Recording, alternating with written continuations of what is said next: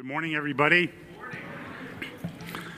The chair here is just in case I need it, uh, mostly just because I'm lazy. Not, that's not really true. Uh, let, us again, let's just uh, open our hearts before the Lord here, and then we'll jump into His Word. Father, we thank you so much for who you are. We thank you. Yes, you are the high king of glory. We can worship you. You allow us to do that. You put that in our hearts, and we are so grateful for that. And as we spend these few moments together here, Lord, as we look into your word, as we um, again look at your heart, see what you want to do in us in this upside down sort of life, help us to listen to you. Take what's of yourself and burn it deeply into our hearts, I pray. In Jesus' name, amen. I was sort of expecting a stand here, but that's all right. Uh, we'll work. You know what? Uh, Pastor Mark was looking, trying to get somebody. Ah, thank you. Appreciate that. Um, uh, just for, for, somebody to uh, to take this uh, this particular week here, and so on as a staff, they they decided, you know what we need to do? We want to get the best speaker that we know of, but they couldn't get him.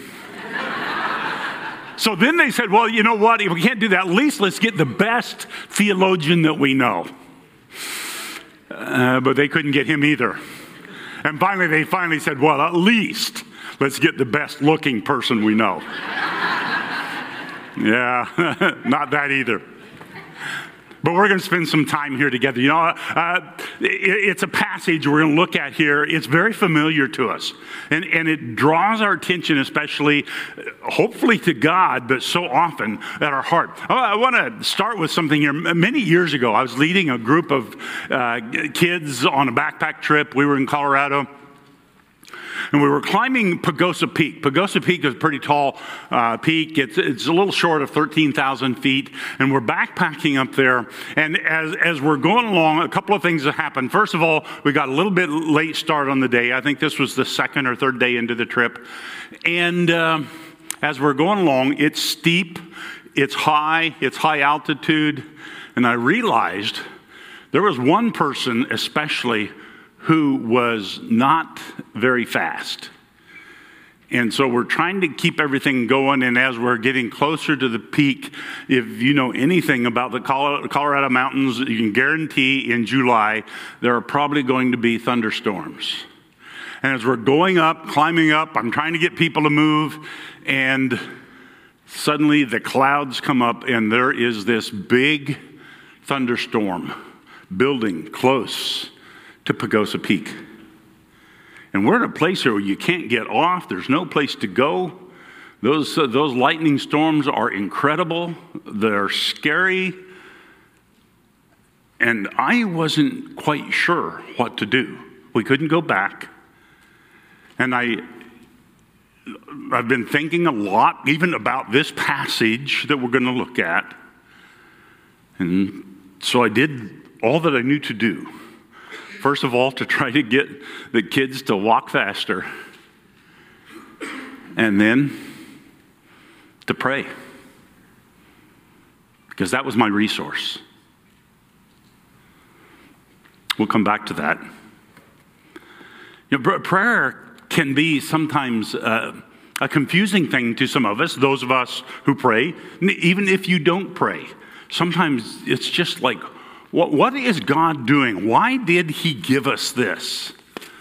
I mean, sometimes we pray out of despair. Sometimes we pray out of confusion. Sometimes we don't pray because we don't trust. Sometimes we ignore what God is doing. Sometimes we just focus on ourselves. I mean, it's all wrapped up in that, in how we pray and how we approach God and what we do.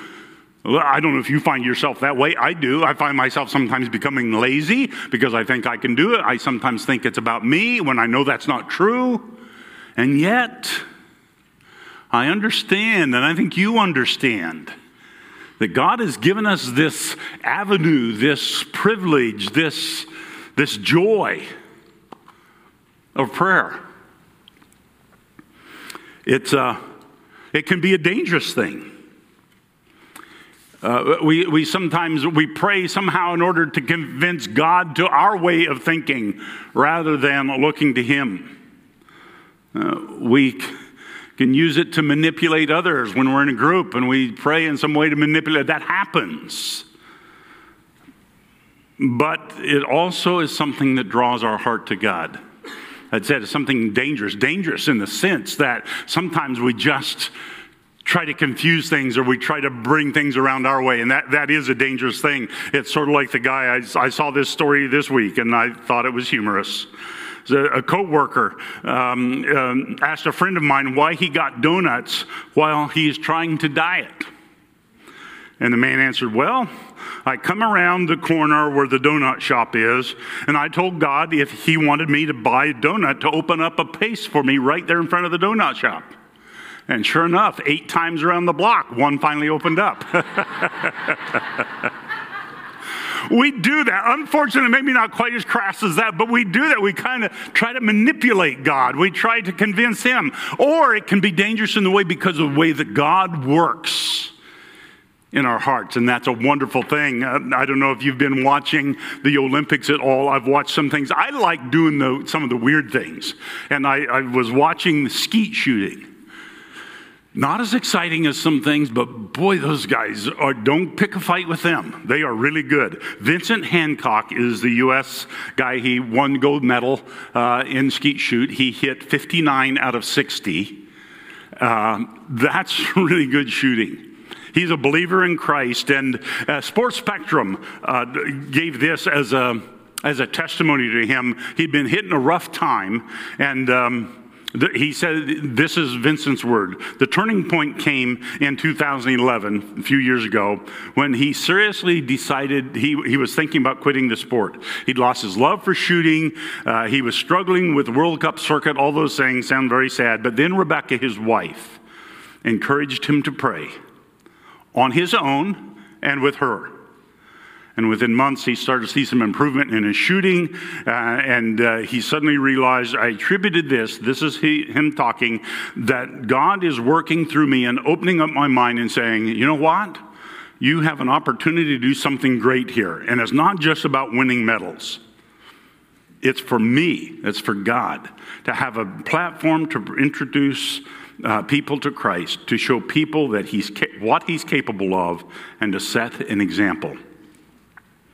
And Hancock began to realize that ultimately his time in skeet shooting or the Olympics have, can have greater results than personal accolades. Did you get the point? The point started the whole thing with this turmoil, and it started with, with praying, just opening himself up before God. We're a place here, and we've been going along here looking at the Sermon on the Mount.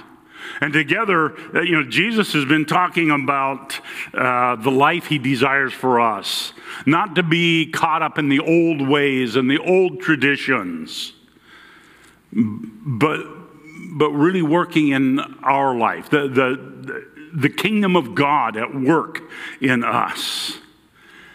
And we come to this place chapter 6, he begins to talk about things. Don't be this way, but be this way. And Pastor Mark last week, as he began to talk about the whole situation there with giving, and, and very clearly talked about the fact is, it's not the idea of giving nearly so much as what is your heart.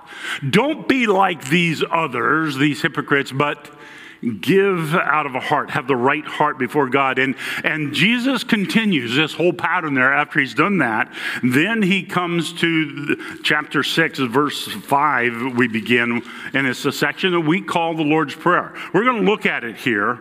And then we're going to spend just a little bit of time. It's a big passage. I know it's a big passage, and, and we're only going to hit some highlights, okay? Pastor Mark uh, spoke on this. He did a series, if you remember, about a year or so ago uh, on, on the Lord's Prayer. We're going to just hit the highlights here, but this is what Jesus says then in Matthew chapter 6, 5 to 15. And he says this. And when you pray, do not be like the hypocrites, for they love to pray standing in the synagogues and on the street corners to be seen by men. I tell you the truth, they have received the reward in full. But when you pray, go into your room, close the door, and pray to your Father who is unseen. Then your Father, who sees what is done in secret, will reward you. And when you pray, do not keep on babbling like pagans, for they think they will be heard because of their many words. Do not be like them, for your Father knows what you need before you ask Him. This then is how you should pray Our Father in heaven, hallowed be your name. Your kingdom come, your will be done on earth as it is in heaven. Give us today our daily bread. Forgive us our debts as we also have forgiven our debtors. And lead us not into temptation, but deliver us from the evil one. For if you forgive men when they sin against you, your heavenly Father will also forgive you. But if you do not forgive men their sins, your Father will not forgive your sins. Familiar passage, isn't it? Many of us have memorized it, many of us have said it and prayed it at some time. Sometimes with whole hearts, just be, sometimes because of the people. What I want to look at is very simply two things here today. One is what prayer is not, because Jesus highlights that, doesn't he?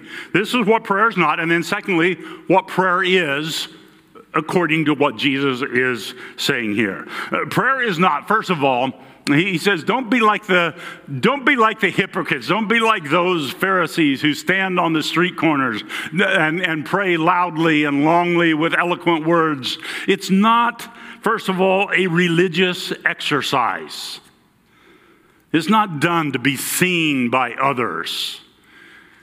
And, and we tend to understand that maybe a little bit more here in, in America because even as we pray and even as we pray together, it's not always a show. Unfortunately, sometimes it becomes that. But in this time, during this culture, remember, Jesus is talking about those Pharisees, those people who they, they made it their business to stand before others and pray loudly and longly so that others could see them and not see God.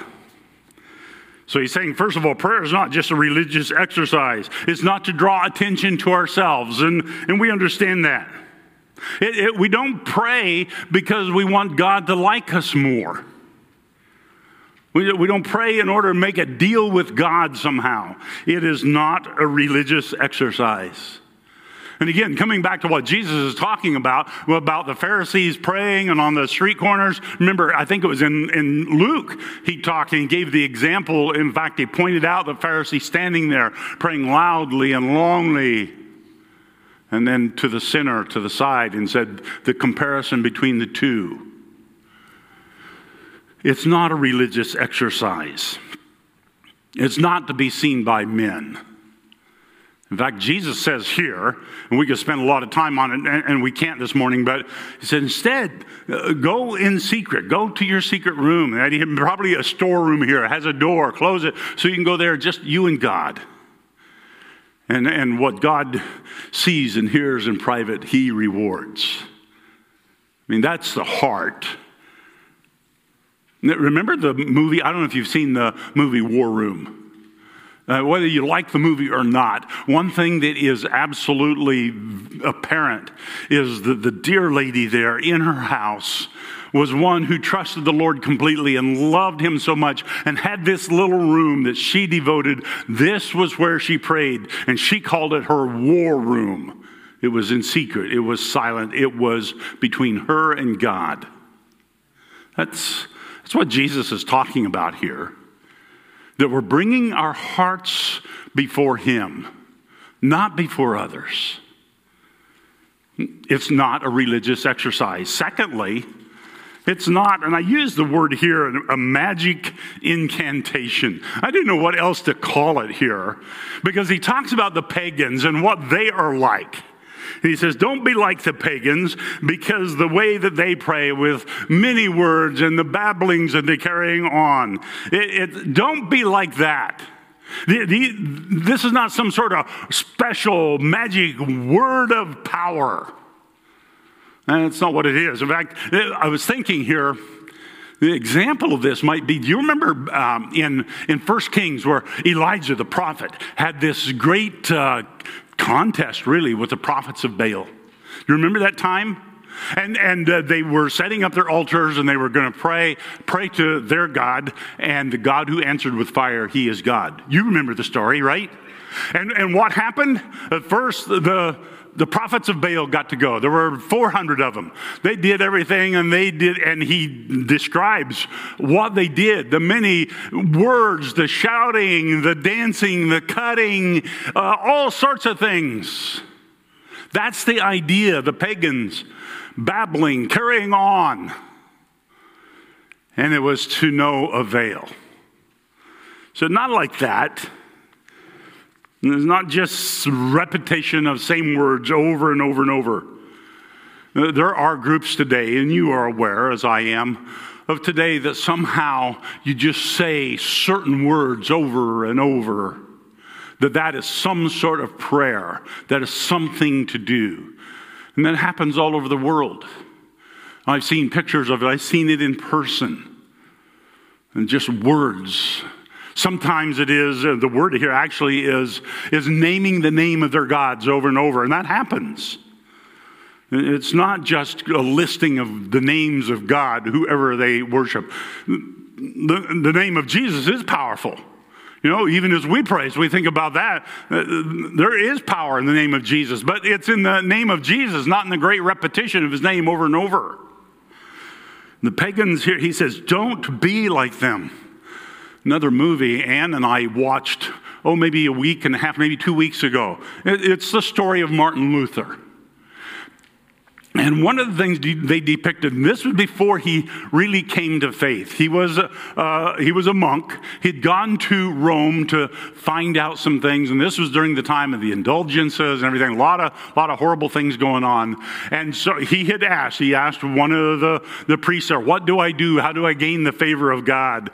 And uh, the priest said this it was to go up this whole long flight of stairs on his knees, and at each step, to give this whole incantation, lots of names of God and just repetition each time over and over and over. And even as I watched the movie, I thought, this is so, so sad. And at the end of it, Martin Luther came to the conclusion this is so, so sad because that's not the heart of God. It was shortly after that that evidently he really began to search the scriptures and come to the place of understanding who God is, who Jesus is, and the redemption that is found in Jesus Christ alone by grace. Prayer is not some sort of magic incantation that we do. It is not repetition over and over and over. It's not the amount of loudness.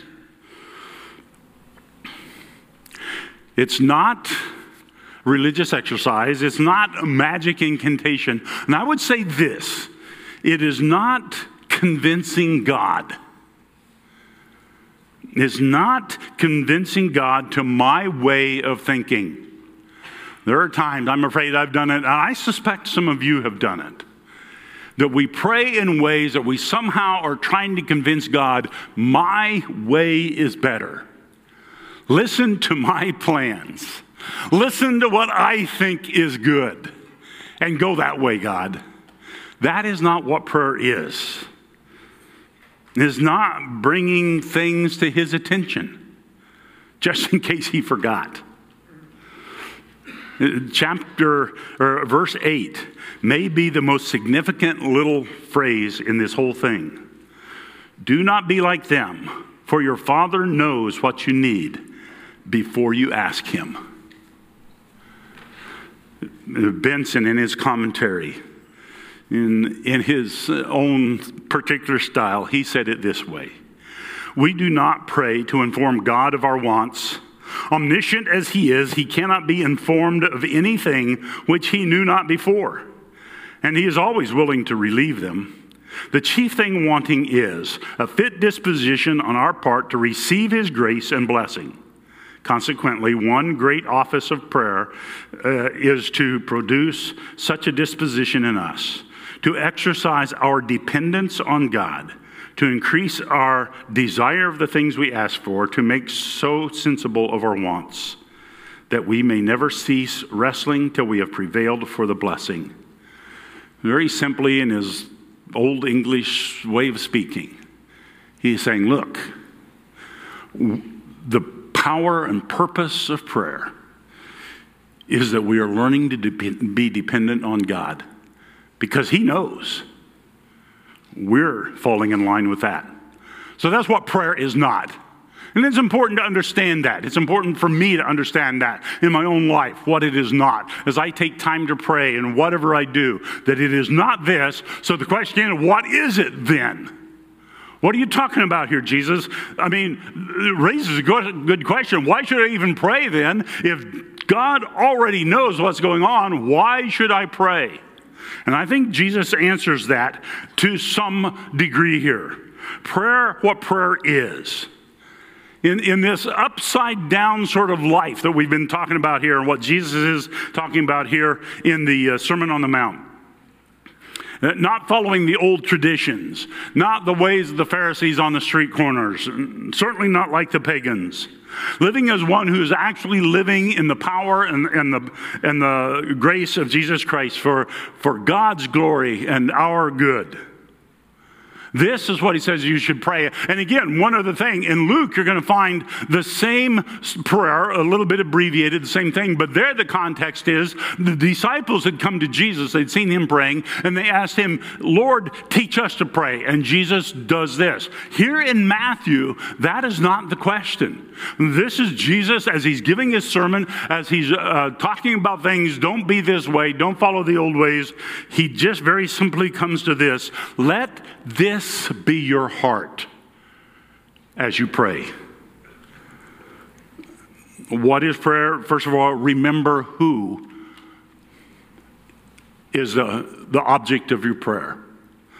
He says something here. He uses a phrase that is, that is powerful to, to all of us, probably. He starts the prayer How? Our Father.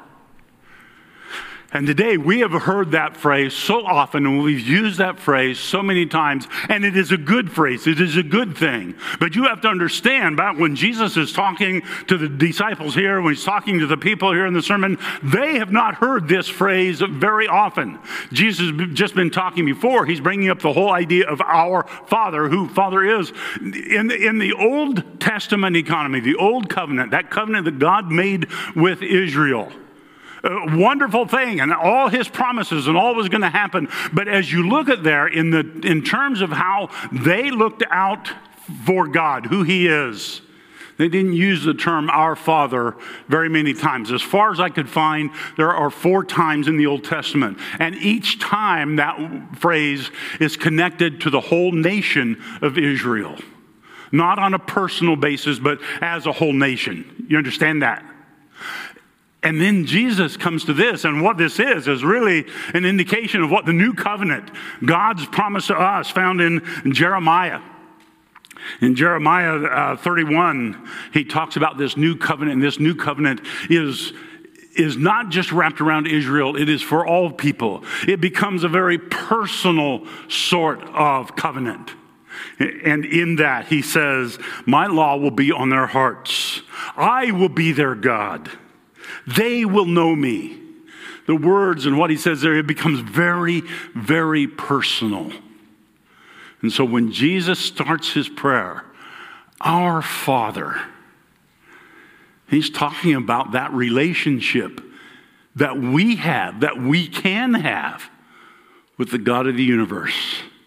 Not as someone who is way out there, but someone who is deeply personal to us by His grace, by the blood of Jesus. Knowing who God is is very, very powerful. And you look at the scriptures, you can see who He is. And, and the names of God do mean something. You know, when you read and you see God Almighty, El Shaddai, that, that means something, doesn't it? As to who God is or Jehovah Jireh, the one, the God who provides, or Adonai, Lord. There are many more. You look at those, those names are very, very powerful, and it does de- describe who He is and what He is like to us. But now, now He says, there's something else. He is my Father. He is your Father if you know Him. That's the power of prayer. What prayer is, is remembering, first of all, who it is you're talking to. You are talking to your Father. And with that, as a father, he knows what is best. Some people don't always understand that. Some people have had uh, a hard time with their father growing up.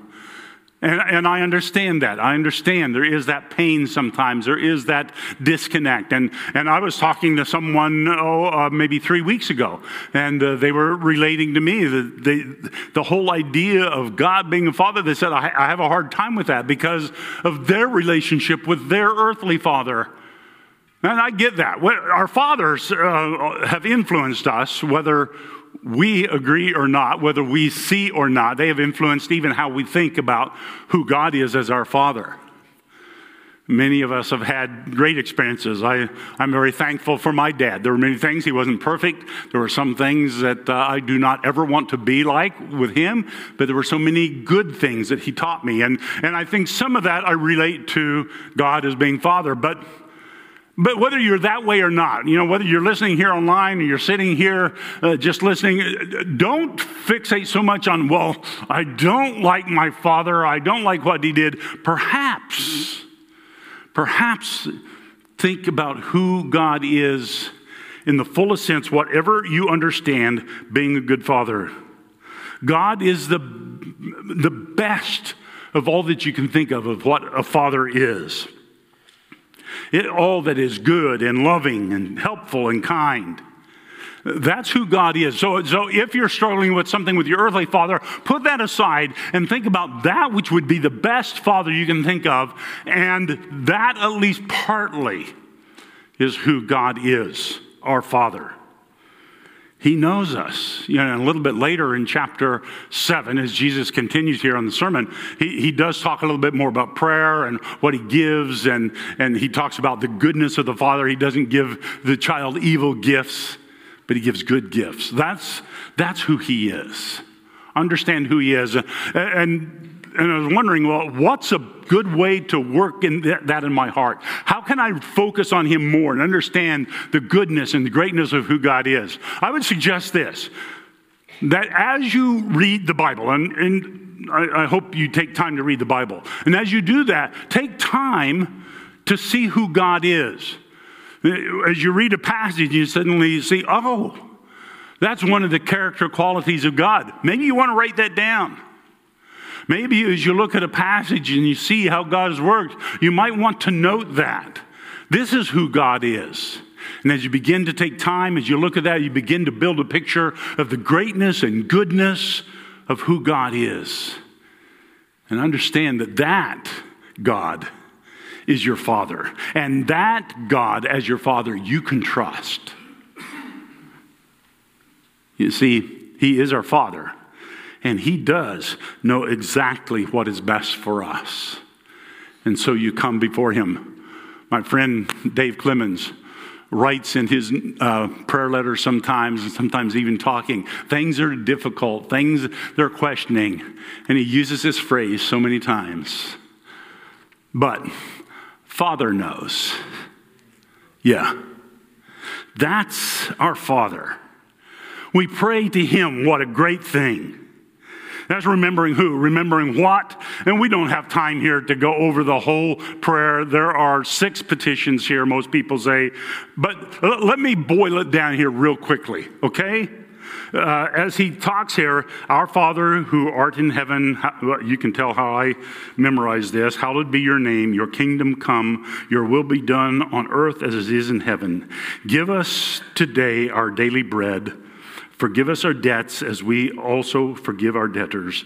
And lead us not into temptation, but deliver us from the evil one. Four things here, real quickly, maybe to focus on in remembering what? Um, the prayer is not Remember, he's speaking here of what it is not. It is not long, great repetitions.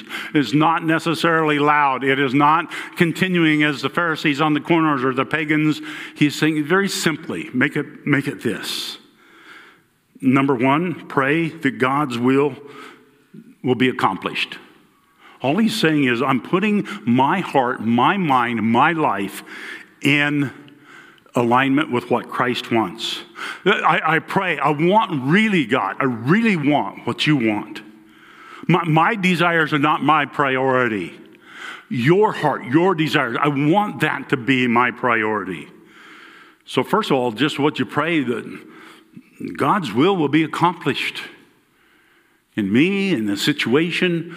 God, I'm looking to you. Secondly, praying for God to provide. This is the whole thing of uh, giving us our daily bread.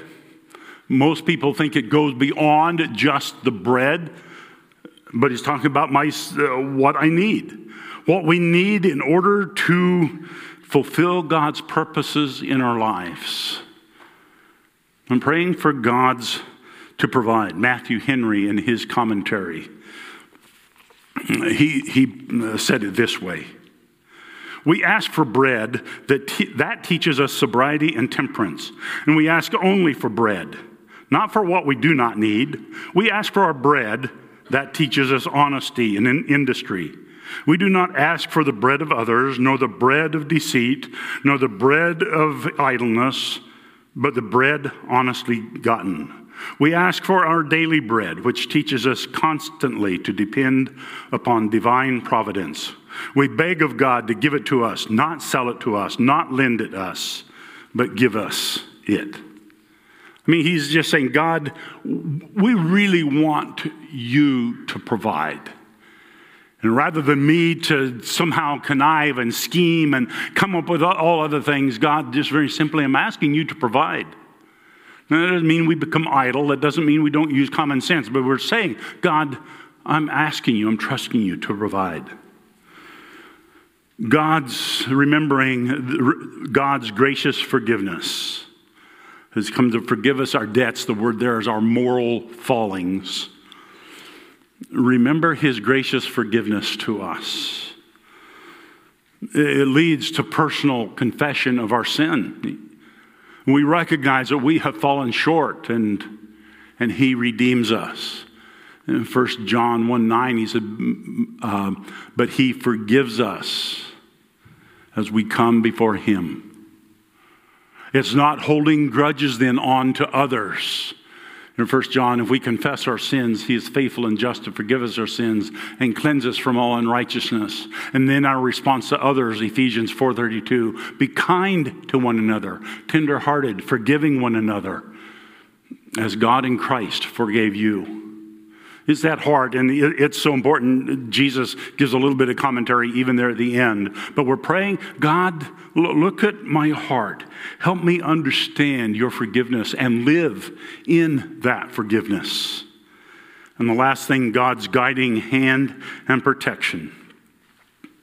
Uh, uh, the keep us from temptation is a little bit different, uh, difficult passage, but, but most people would say, and I would agree, that, that he's saying, not that you're not going to get into some sort of temptation. Now, God doesn't tempt us to evil, does he? But he does allow some things in our life that are hard, used to, to increase us and to cause us to depend on him.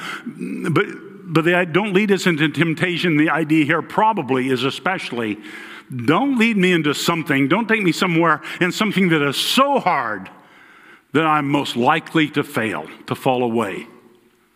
The, the, temptations are things that God uses in our heart and our lives. We know that. But here the prayer is, don't take me so far, God, that I can't, I can't endure. And I think God does that, doesn't he? He goes on to say, and also, um, um, uh, to deliver us from the evil one. There he's talking, I think, is there especially about the great enemy, about Satan, about not letting him come in and really uh, somehow take over or to tear us apart, to keep the enemy from bringing um, pain, division, and destruction. You know, even with Job, and you remember the story there of what Satan did, and God gave him certain leeway to come and, and uh, test Job in so many ways, but he still didn't have all control. And so I believe part of the prayer here is keep, keep Satan away from us. Remember, greater is he that's in us, that's Jesus, than he who's in the world. Remember that Satan is a defeated enemy, but he is an enemy this last couple of years as some of us met together. We feel like there were ways here that we felt like maybe we were experiencing like the, the attack of the enemy more than maybe we ever have. And so we prayed often, keep away that. I was talking with Ann about that just the other day, and she said, Well, it makes sense, you know. A, a church is moving ahead so much, doing so much for the glory of God, Satan's going to come and attack. But we don't have to give in to that. And part of the prayer is God, protect us. Protect us. Jesus here, he's not talking about uh, the heart of dependence and the need. He talks about that more in chapter 7 about ask, seek, knock. There are other things that we can pray about. Absolutely. There are other parts of prayer that are absolutely important. And, and through the scriptures, you see those. But here, Jesus is just very simply saying the point here is your heart before God. Remember who you're praying to, remember what it is. I'm going to very simply remember why. Three very simple things here. It's more than just asking for things, it is a worship of God. Our heart before Him, saying, God, I know who you are. I want to know who you are. I, I see what you've done. I, I seek you with a whole heart. It, it is a heart of worship. The why would be dependence on God. We've mentioned that. The truth is that as we come before God, we are saying, God, I desperately need to depend on you, not on myself. I'm not sufficient. You are. I trust you and your work and I grow in humility before God. As I understand, my pride can tear me away from praying, to pray the wrong thing, to pray for the wrong with a wrong attitude. That pride can do that. Prayer with humility says, God, I really do want your way. I do want you in my life. I understand my need for forgiveness. I understand my need to not hold grudges. I understand that I want you to work in me, and I am not the answer. Why? Worship of God, dependence on God, to grow in humility before God. That's the heart of prayer, what it is not, what it is. James talks about the prayer of a righteous man uh, is very, very effective. And there he's talking about James, and especially the time when, when uh, Elijah, Elijah came in before King Ahab and, and he prayed uh, that it wouldn't rain. And it didn't rain. And then three years later, he prayed that it would rain. And it did rain. That's, that's the heart of prayer. But as I was thinking about that, uh, going back to Elijah, Remember, I talked about the time with Baal and all the things and going on there? Because it's also there that as he is in that whole contest, finally, after most of the day, the prophets of Baal have been doing all their things. And then Elijah steps up and said, It's, it's my turn. And then a very simple, simple prayer found in 1 Kings 18 36 and 37. And at the time of the oblation, that's the evening, Elijah the prophet came near and said, O Lord God of Abraham, Isaac, and Israel, let it be known uh, this day that you are God in Israel, and that I am your servant, and that I have done all these things in your word. Answer me, O Lord, answer me, that this people may know that you, O Lord, are God, and that you have turned their hearts back. A simple prayer. Not loud, not great repetition, just before God. That's the kind of prayer that Jesus is talking about here. That's the heart that he wants to work in us. Understanding, knowing who he is, our Father, knowing what to ask for, knowing that we can worship him and depend on him and humble ourselves before him. And let him work in you for his glory and your good. Climbing Pagosa Peak, looking at everything that was going on there. God had been working, and, and very simply, I prayed that God, I, I have no idea what to do here. I prayed, Our Father, I need your help. And I don't know how it's going to happen, but somehow we need that storm to go around so we can get up over Pagosa Peak. In many ways, praying the heart here God, I need you. And I would say this to the glory of God I've never seen this happen before or since in the mountains of Colorado. But that storm came up closer and closer, and then it went around. I have no idea what happened. All I know is I was very thankful. And we got up over, spent enough time. We, we got to spend two minutes on top of Pagosa Peak before we got down the other side. Another storm coming up. My faith was not so much as to pray again. we got down a safe place and an incredible storm game. But I learned. I learned. A heart before God crying out to our Father, asking for His will, humbly depending on Him, is absolutely the best way to go. And I'm going to suggest the same thing for you. Take time to invest in praying. Take time to invest in learning about your Father and coming before Him in worship and dependence and humility. That, that is a life turned upside down. Father, we thank you so much for who you are. Thank you that you have given us the avenue of prayer. Thank you that you are so true and real and loving.